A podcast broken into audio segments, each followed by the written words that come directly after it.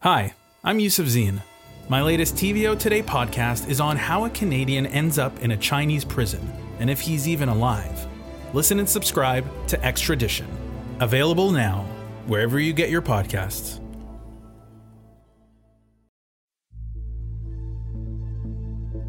So, my medical practice in the early days uh, was relatively unremarkable, with the exception of the fact that we were all preparing. Patrick Phillips spent the first part of 2020 intently following the news. So, obviously, we're seeing what was going on in China and Italy and, and trying to prepare as much as we could, although all the information seemed to change pretty rapidly. But it took a while for COVID 19 to make its way to Englehart, the small Ontario town where Dr. Phillips worked. We had very little COVID, uh, next to none really in our area. And so I would say actually it was pretty dead. Our, our volumes in the emergency department decreased quite a bit.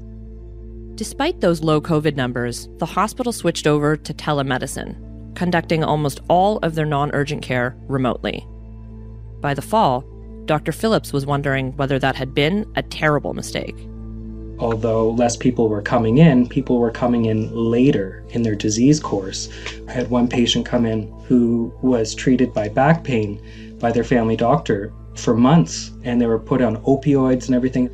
And what that patient interpreted was back pain. As soon as I put my hands on them and examined them, I saw it was a massive tumor that was missed because they didn't get a physical exam. And I saw patient after patient I was getting like almost once a week for a string there. And I'm like, this is not normal. And it wasn't just people with physical ailments that were slipping through the cracks. We were seeing an uptick in addictions, suicidality, and depression. And I, what was most alarming to me was seeing a big uptick in suicidal children. As all of this unfolded, Dr. Phillips started reading the scientific literature on COVID 19. He wanted to know if he was missing something, if there was another way he could be treating this virus. Like, what are some possible treatments? What are lifestyle measures that are linked to people being hospitalized or dying? And so I started to pay attention to those, and and it was striking to me because they were not at all lining up with what I was hearing coming out of public health. One example would be uh, vitamin D levels. Something like 80% of people who were hospitalized had low vitamin D levels. And that was one that it struck me quite hard because it's such a benign intervention. So why were we not promoting that? And when I tried to message like our hospital and things like that, just kept getting shut down without any really good explanations. Dr. Phillips became increasingly frustrated with the directives coming from public health. Why are you just locking down when there's other things that we can do? Like, so that started to bother me, and that's when I, I decided I need to speak out on some of these things. So he took to Twitter, calling out public health and promoting research that challenged the scientific consensus. But he didn't stop there. He started telling some of his patients about promising new treatments for COVID, ones that hadn't been approved yet. So there was a patient who came in who was diagnosed with COVID. And at that time, we had about 30 to 40 studies on ivermectin showing if you aggregate them in a meta analysis, reduce the mortality by about uh, at least 50%. Ivermectin, which you probably heard about during the pandemic, is actually a drug that kills parasites. It was initially designed for use in animals, like dogs and horses, but has been used on humans since the late 80s. There have been almost no deaths from it ever, which is much safer than Advil or Tylenol. I have a duty to my patient to tell them what I believe would treat them the best. And so I talked to this patient about that, told her this is not the normal protocol, but I believe that this is the safest and most effective treatment that's out there right now. And so I prescribed her ivermectin. A few months later, the College of Physicians and Surgeons of Ontario announced that they were taking disciplinary action against Dr. Phillips. They alleged that he'd engaged in, quote, disgraceful, dishonorable, or unprofessional conduct by making misleading, incorrect, or inflammatory statements about vaccinations, treatment, and public health measures for COVID 19. They're saying that I was promoting views that are not generally accepted in the medical community. The college also alleged that Dr. Phillips is, quote, incompetent in his care of patients. in June of 2023, they revoked his medical license. But not everyone agrees that Patrick Phillips is an irresponsible doctor who deserves to be censured. A crowdfunding campaign for his legal defense has brought in almost $50,000, and many of the donations come with messages of support.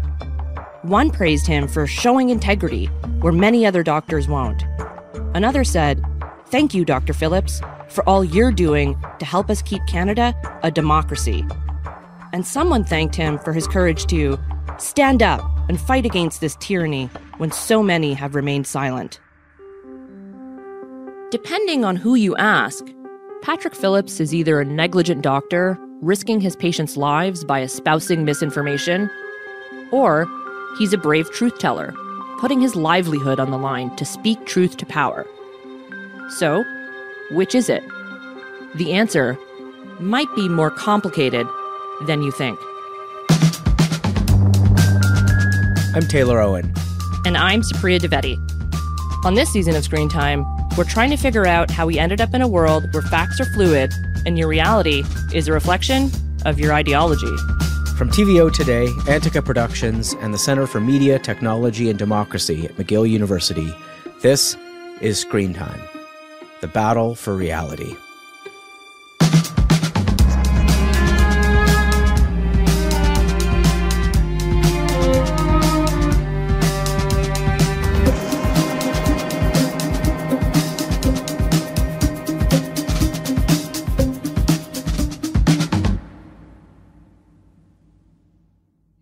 Is such a bizarre situation. And, and I really, I'm a little obsessed with ivermectin, as you could probably tell. This is Timothy Caulfield. He's a Canada Research Chair in Health Law and Policy at the University of Alberta. The ivermectin story is fascinating because, again, we don't have to pull our punches, right? We have so many good clinical trials now. We have a robust body of evidence that pretty definitively tells us it doesn't work in the context of COVID. But that wasn't always the case. In the early days of the pandemic, when Dr. Phillips was prescribing it, there were some promising studies involving ivermectin. In April of 2020, Australian researchers found that ivermectin blocked coronaviruses in cell cultures. But they had to use a really high dosage, so high that it could have been dangerous for humans.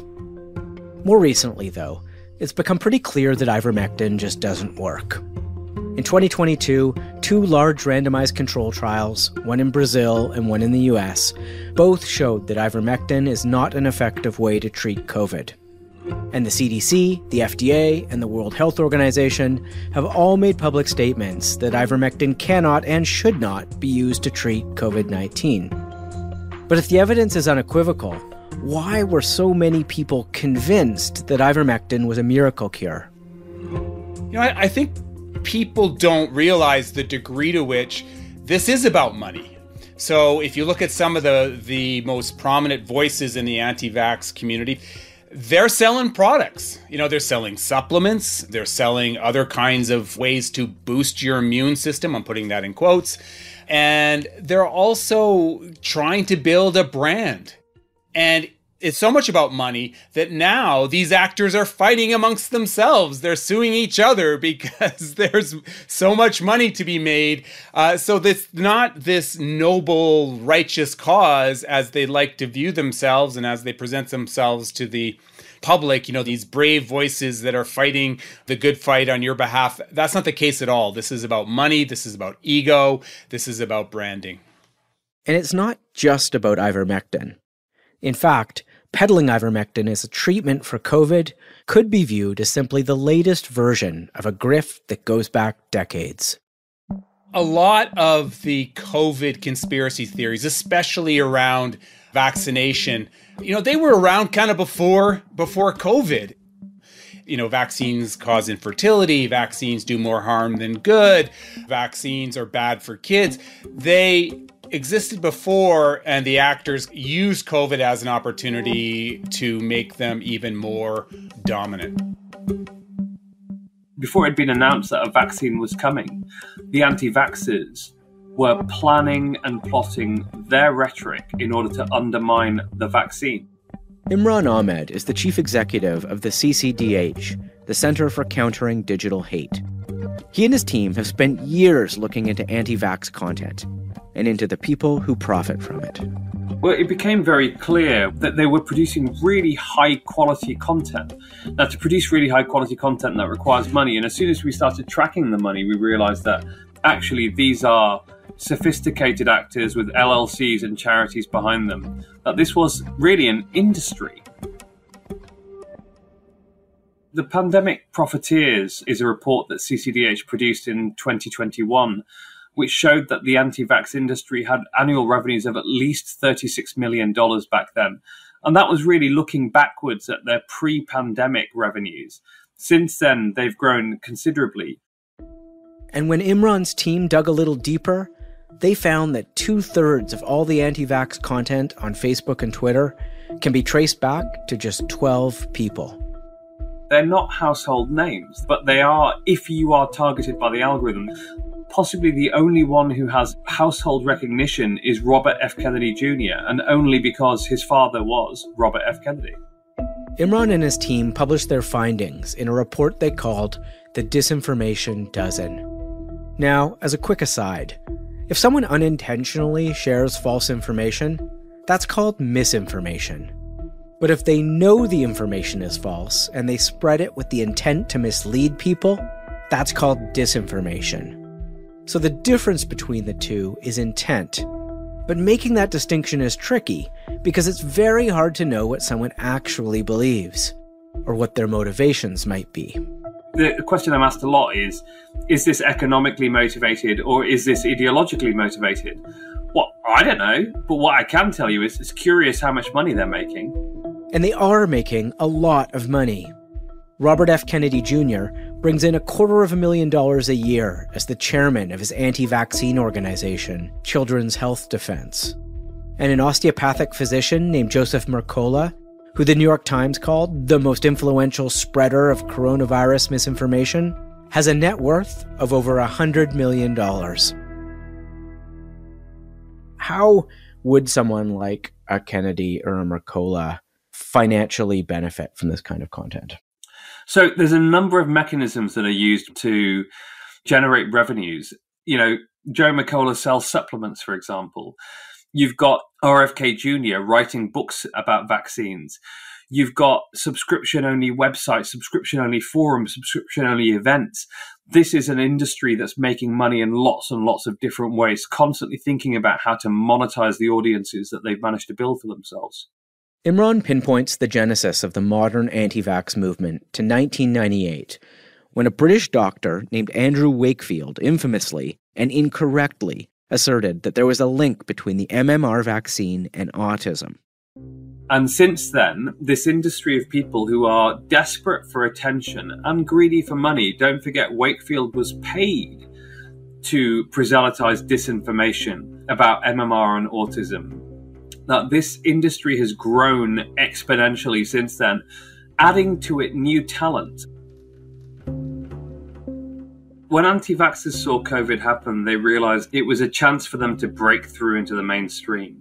The game is really simple for them. With any disease that comes along, what they do is they minimize the effects of the disease, they use it to cite the dangers of vaccines, they use those two narratives to undermine faith in the medical profession. And that's a playbook that they've continued to use throughout the pandemic itself. In fact, we caught them speaking to each other in a conference prior to the vaccine being launched, in which they discussed exactly how to weaponize those tactics on social media. If you've ever stumbled across an anti vax meme, you'd be forgiven for not assuming it was the product of a multi million dollar industry. Like most memes, they tend to have a distinct DIY quality. But Imran says that that amateur aesthetic belies a deeper sophistication. They've been able to test out different approaches, different identities. So one guy targets the right, one guy targets the liberal left, one guy targets new age moms. And they've been extremely good at exploiting new technologies. Joe Mercola, for example, has a facility in the Philippines that he uses to produce the memes that are then shared by millions of people around the world. I think it's an example of how fantastic they've been at undermining our information security. And I think part of the reason for that is that there is a fundamental weakness in our information ecosystem. And that weakness is the inability of social media platforms, which connect 4.5 billion people on Earth, to police their own ecosystem, to their own rules. I mean, they have rules against all of this, and yet they're incapable and unwilling to enforce them. It's difficult to say why the social media companies have chosen to leave so much misinformation up on their platforms. To be fair, there are real challenges with policing speech online, particularly around something like COVID, where the science is evolving so rapidly. But regardless of whether these companies are unwilling or just unable to moderate the content on their platforms, one thing is clear there is a lot of misinformation online. Look, misinformation engages people. We like to talk about bullshit for some reason whether that is to say I agree or to say I think that's utter nonsense. So, good information coming from reputable health authorities gets very little engagement. Disinformation gets enormous amounts of engagement. And that, because of the way the platforms work, because they only care about one metric, which is what keeps people on platforms, that has made disinformation incredibly valuable to them we calculated in 2021 that the anti vax industry is worth $1.1 billion a year to big tech. And hey, that's a hell of a reason not to change things, isn't it?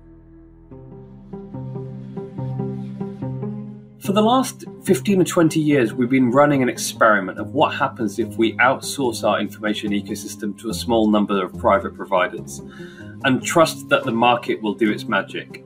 And it turns out that what it will lead to is really a degradation of our information ecosystem. The degradation of our information ecosystem driven by the greed and laziness of a few small companies who now dominate that space, who are the primary people who control how we share information, how we create community, how we negotiate our values, even what we call facts. And it is time that democracy reasserts itself against these companies, which have caused so much harm in so many different ways. It's almost incalculable.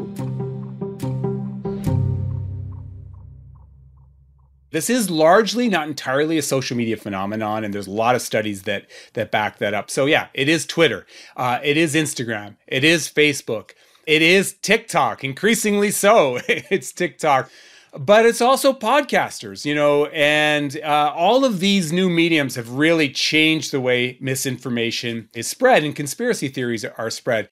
Timothy Caulfield has been studying the spread of misinformation for decades, and he's seeing the same things as Imran. I think our information environment is so noisy right now. And in a noisy information environment, there's incentives to play to the extremes, to be a loud signal, and the other element that is relevant here is ideology. Right? There's a growing body of evidence that tells us that increasingly this is about ideology. You know, who would have guessed that ivermectin would be an ideological flag? I mean, that doesn't even make sense, right? But if you could go back three years and tell yourself that ivermectin is going to be an ideological flag, I mean, how would you even explain that? Again, the answer may have something to do with social media. In an effort to keep you engaged, platforms like Facebook and YouTube will push you increasingly extreme and divisive content. Content that serves to reinforce your pre existing beliefs, regardless of whether or not those beliefs are grounded in reality. So, if you are in a social media echo chamber that plays to your ideology, it becomes about the ideology and not the scientific facts, right? So, you know, you come for the ideology and you stay despite the science free lunacy. This, at least in part, is probably why people are still talking about bunk COVID cures like ivermectin and hydroxychloroquine. We did a study on on how the hydroxychloroquine debate played out on Twitter. And the debate about the efficacy of hydroxychloroquine was totally about ideology. You know, they weren't talking about the science. They were talking about Donald Trump. They were talking about ideology and rights and that kind of language and not the science. And we're seeing that play out again and again and again. Although the problem seems to be getting worse, Timothy points out that misinformation has always been wrapped up in ideology. There's good research that tells us in the 70s it was the Democrats who were suspicious of science. You know, we just came out of the Vietnam War and you know, we just came from, you know, Woodstock and the hippie generation and there was this great suspicion from the left of science. You can still see traces of this in the modern wellness movement with people like actress Gwyneth Paltrow and her lifestyle brand, Goop. I mean, think of GMO misinformation, right? But generally speaking, distrusting science and in particular, distrusting vaccines, is no longer in vogue amongst progressives. We have seen this migration take place, and one of my very favorite examples of it is the uh, Marin County flip. Marin County in California, it sits outside of San Francisco. It's a, an incredibly wealthy community, heavily, heavily Democratic, right? And at one time, they were amongst the least vaccinated communities in the United States. You know, very left, very unvaccinated. COVID happens, and COVID vaccines become very much a right wing story. And that county, which was once incredibly unvaccinated, flips and becomes the most vaccinated county. And it, they do it solely because being anti vax is now a label of being right wing. So there's a, a good news, bad news story here. The bad news is that when all of these things become more about ideology, I think there's no doubt that it's more difficult to change people's minds. The good news is there is this emerging evidence on how you can change people's minds and break down those echo chambers, and it can work. If you can just be exposed to another perspective, it can have an impact on your worldview. We can make a difference if we can think of creative ways to get these perspectives out there.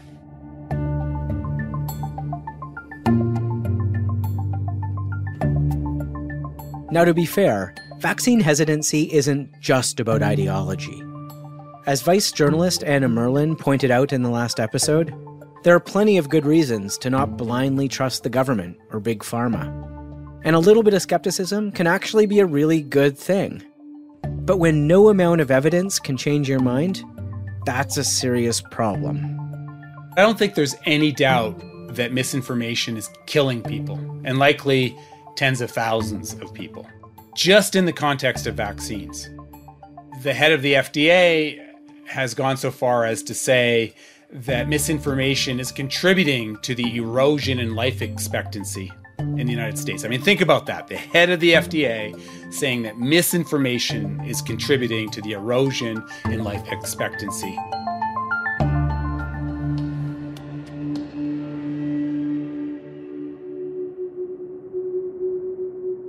I was very concerned about uh, the vaccines even as they were being developed. The thing is, people like Patrick Phillips, the doctor who lost his medical license, would almost certainly disagree with the notion that they're misinformed. His anti vaccination views don't stem from conspiracy theories, they stem, at least in part, from his own experience. My cousin, Stephen McDougall, uh, he was a 45 year old father of two in Peterborough, and he received uh, one of these COVID vaccines uh, in the spring of 2021. And within three to five days, he was in the ICU. And a couple weeks after that, he ended up dying. On his death certificate, it says uh, myocarditis from the vaccine. And it was confirmed on the autopsy that his death was caused by the vaccine. Although stories like this are incredibly rare, they do happen. I know that's true because it happened to my family. In May of 2021, my husband's brother went to the ER with an intense, persistent headache nine days after he got his first dose of the AstraZeneca vaccine.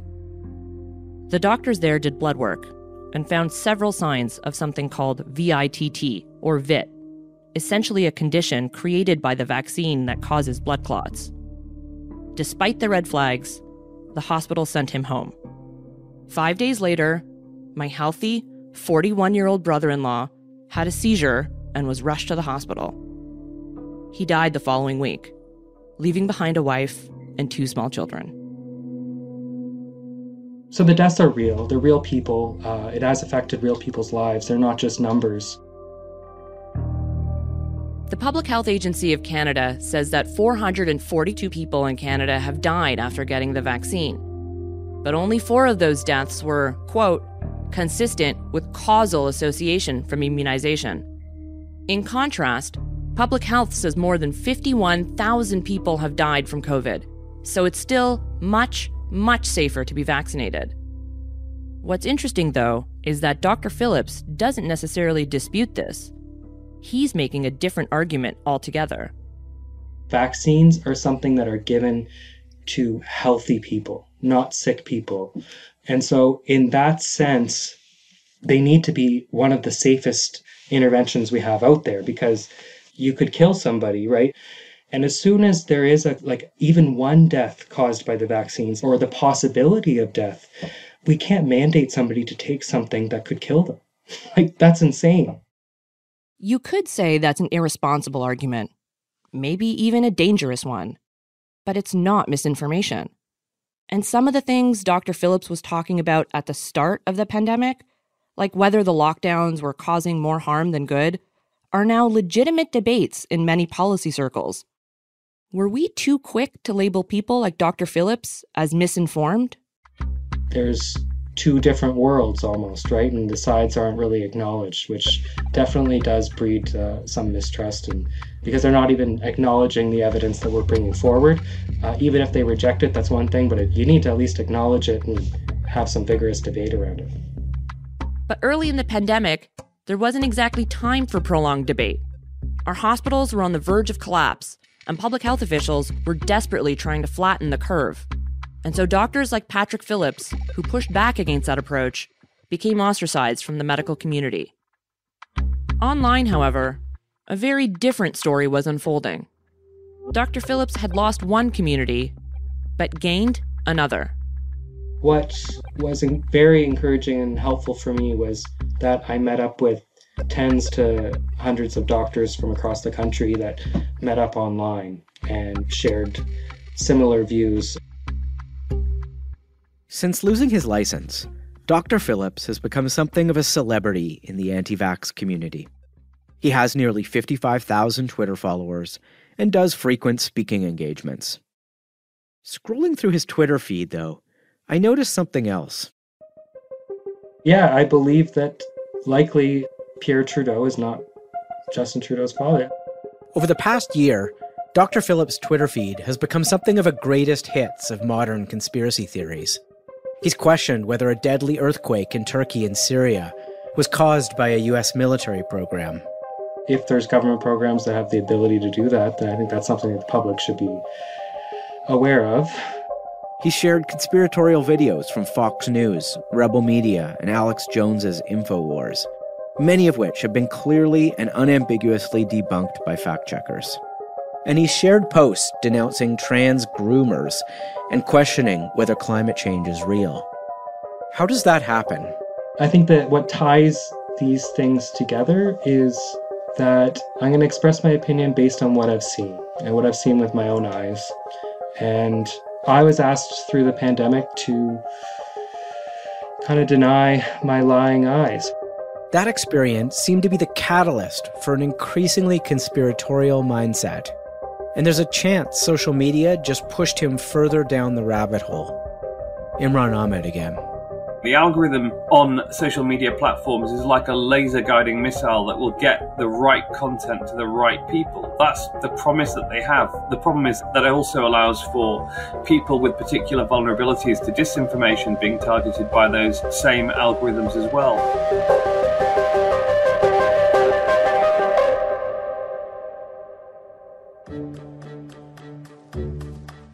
There's plenty of evidence that social mm. media is making us more polarized and more radical. But I think something else is going on here too. Something more human. The reason that conspiracy theorists are so compelling is because they have grand narratives. They have grand narratives that say your life has not gone the way it thought it was going to. Not nothing to do with you. It's because there are secret elites who are plotting to ensure that you can't be as successful. So that grand narrative then shapes explanations for everything because once you believe in that grand narrative, then every other event that happens after that, you then need to fit into that grand narrative so that it makes sense. But what happens when that grand narrative becomes increasingly extreme? And when the people who follow it are radicalized? He had been almost obsessed uh, with narratives around Muslims as a danger to uh, Quebec society. They're creating these spaces where their reality is the only reality. And it's very difficult, it feels like, to address these lies and these mistruths in this alternative world. And um, no one seems to have figured out how to do that. That's next time on Screen Time The Battle for Reality.